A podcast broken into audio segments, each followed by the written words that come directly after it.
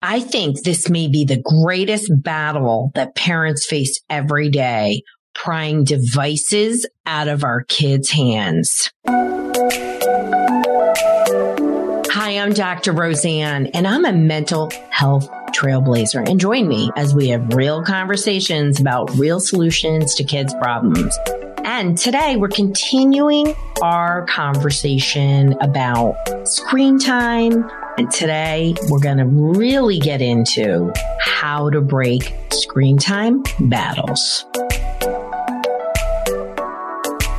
Hi, this is It's Going to Be Okay with Dr. Roseann, and I'm Dr. Roseann. If you're new to me, go to drroseann.com forward slash group and join our amazing parenting group that talks all about natural solutions. Because guess what?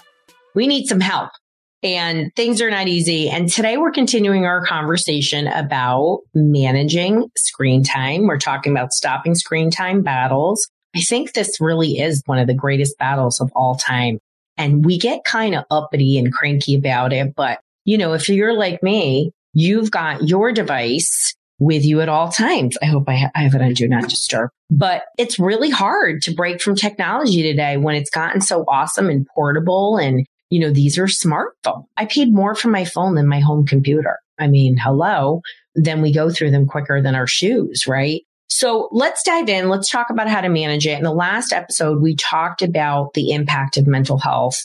And there actually are some pros and cons, and you should go back and listen to this. But let's just talk about having structure and routine around a device. This is incredibly important. So you can't just give your kid a device and then say, Hey, sure, I want you to use it and then get totally uppity and irritated with them after 30 minutes thinking they should know what it is. We have time blindness. We have all kinds of things. Number one, you're going to have clear and consistent rules. These are things that are pre-negotiated. Don't have the expectation just because I said so and all of that. That's over we need to show our kids what boundaries are. We need to show them what they need to achieve. And you need to use technology. If you're like me, I use Gryphon, G-R-Y-P-H-O-N. There are other devices. I'm not, you know, there's no affiliate link here, but I use technology to limit my screen time. So my kids know what it is. Um, the device, what it does for me gives them a budget of Wi-Fi and they only get a certain amount. And when it's over, it's over. You know, my kids have to do certain activities that they come to me already in advance, already thinking, uh, mom, I'm going to take the garbage out. Mom, I'm going to weed whack. Mom, I'm going to do all those things that I'm not going to do and they're going to say, can I get 20 extra minutes or 30 extra minutes? They now even have a sense of what it is. I'm not saying this was not a bumpy entry, right? This really was very tough for us to do. And you really have to have that clear, consistent, and then have backup activities where they can earn more. I do not believe anything should be given to kids. I think everything is earned our kids get everything and it's really easy to fall into that trap and they need to know they need to work for certain things. That is a critical factor in stopping screen time battles and for getting kids to be more independent. We have to get our kids moving and have another activity ready. So if you are expecting your kids to magically, we learned this in the pandemic, if you are thinking they're just magically gonna, you know, when I was a kid, I was riding my bike and playing kick the can and, you know, true story until you heard Philomena yelling and you moved your butt.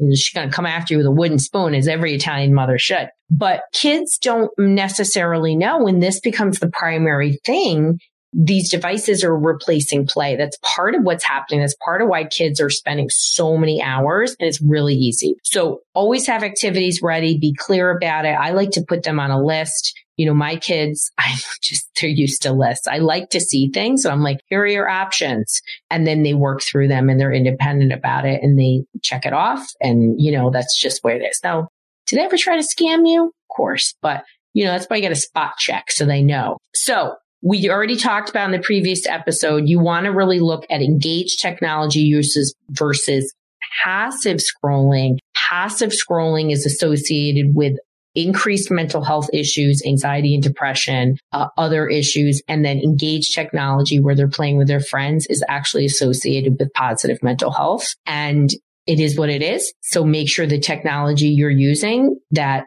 it's meaningful that they are playing with other kids. That's okay for them to make friends that way. So you're going to role model technology usage, right? So a real eye opener for me was a number of years ago. I was on a beautiful vacation and we would go away all the time, like every few weeks. And we were on a trip and I had to do work on my smartphone and my then whatever, how old he was, eight year old, whatever he was, seven or eight years old, drew picture me with my cell phone in my hand. And, you know, I always justified, hey, this is how we do these things and how mommy's able to work a little and, you know, have fun. And it was like, okay, because it is the truth. Now, if you've heard me tell this story, I was listening to music because wherever I am, I'm going to be listening to music. If you're following me my stories, you're going to be hearing my Neurotastic has its own music. So excited. So our supplement line. So just role model good usage and put your darn phone down when you are talking to your kid. You're going to schedule screen free time for the whole family. Yeah, I know it's not fun, but you have to do. You do have to do it. And that's part of the role modeling process and you have to stick to it. Yeah. Honor your word, right? When you're frustrated with your kids, whisper, you know, be clear about it because we use Gryphon. We just turn off the device yeah. When, when Pa comes over and we want Max to come down because he's ignoring us, you just turn off the device. You literally hear feet move. And in the old days, kid man, Um, now he just opens the door and says, I'll be right down. So, you know, over time and consistency, you're not yelling, you're being clear about it. You're, you're honoring your agreements. They're honoring theirs. That's important. Is this you? Homework struggles, short attention spans, calls from the school, a snarky attitude. But what if there was a simple, tasty way to help? Meet Neurotastic Multimag Brain Formula. This delicious elixir fuels young minds, promotes calmness and concentration.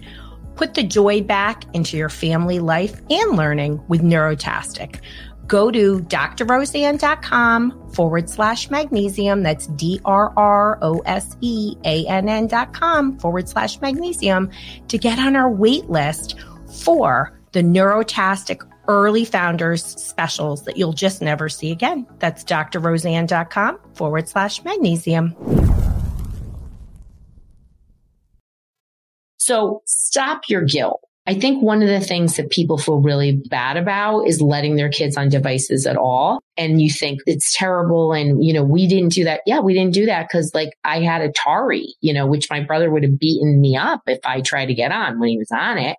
So we didn't have access. So how do you manage this? And then if you have a younger child, still make sure they're playing.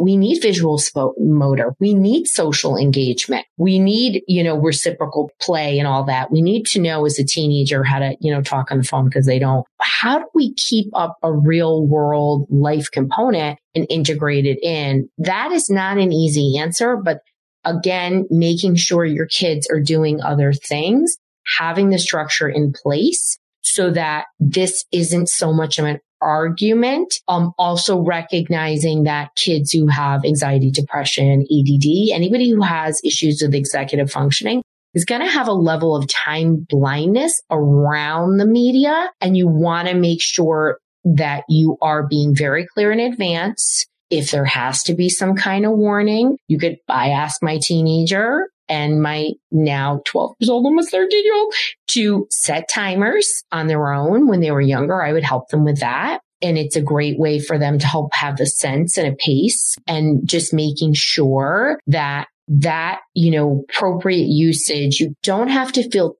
terrible about this usage unless there's a real conflict around it, unless it's hours and hours and hours, unless there is an avoidance, right? They're avoiding connecting with others. Then you need to probably get some professional help. And that's okay. Nobody ever regrets getting help. They only regret when they don't.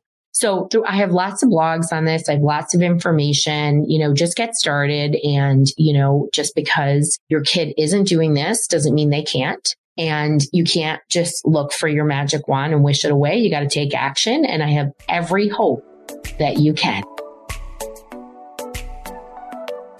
Parenting is hard and there are many ups and downs. And who knew we would be a device manager? But we are, and we can be an awesome one when we set healthy boundaries and we role model the right way to use our devices, which is becoming increasingly hard. But just know it's going to be okay when you take one step towards natural solutions.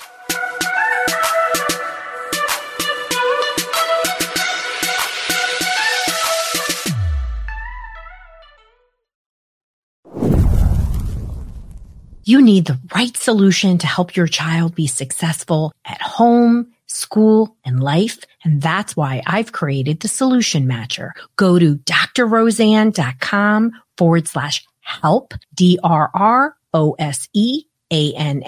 forward slash help to get the right solution for where you're at.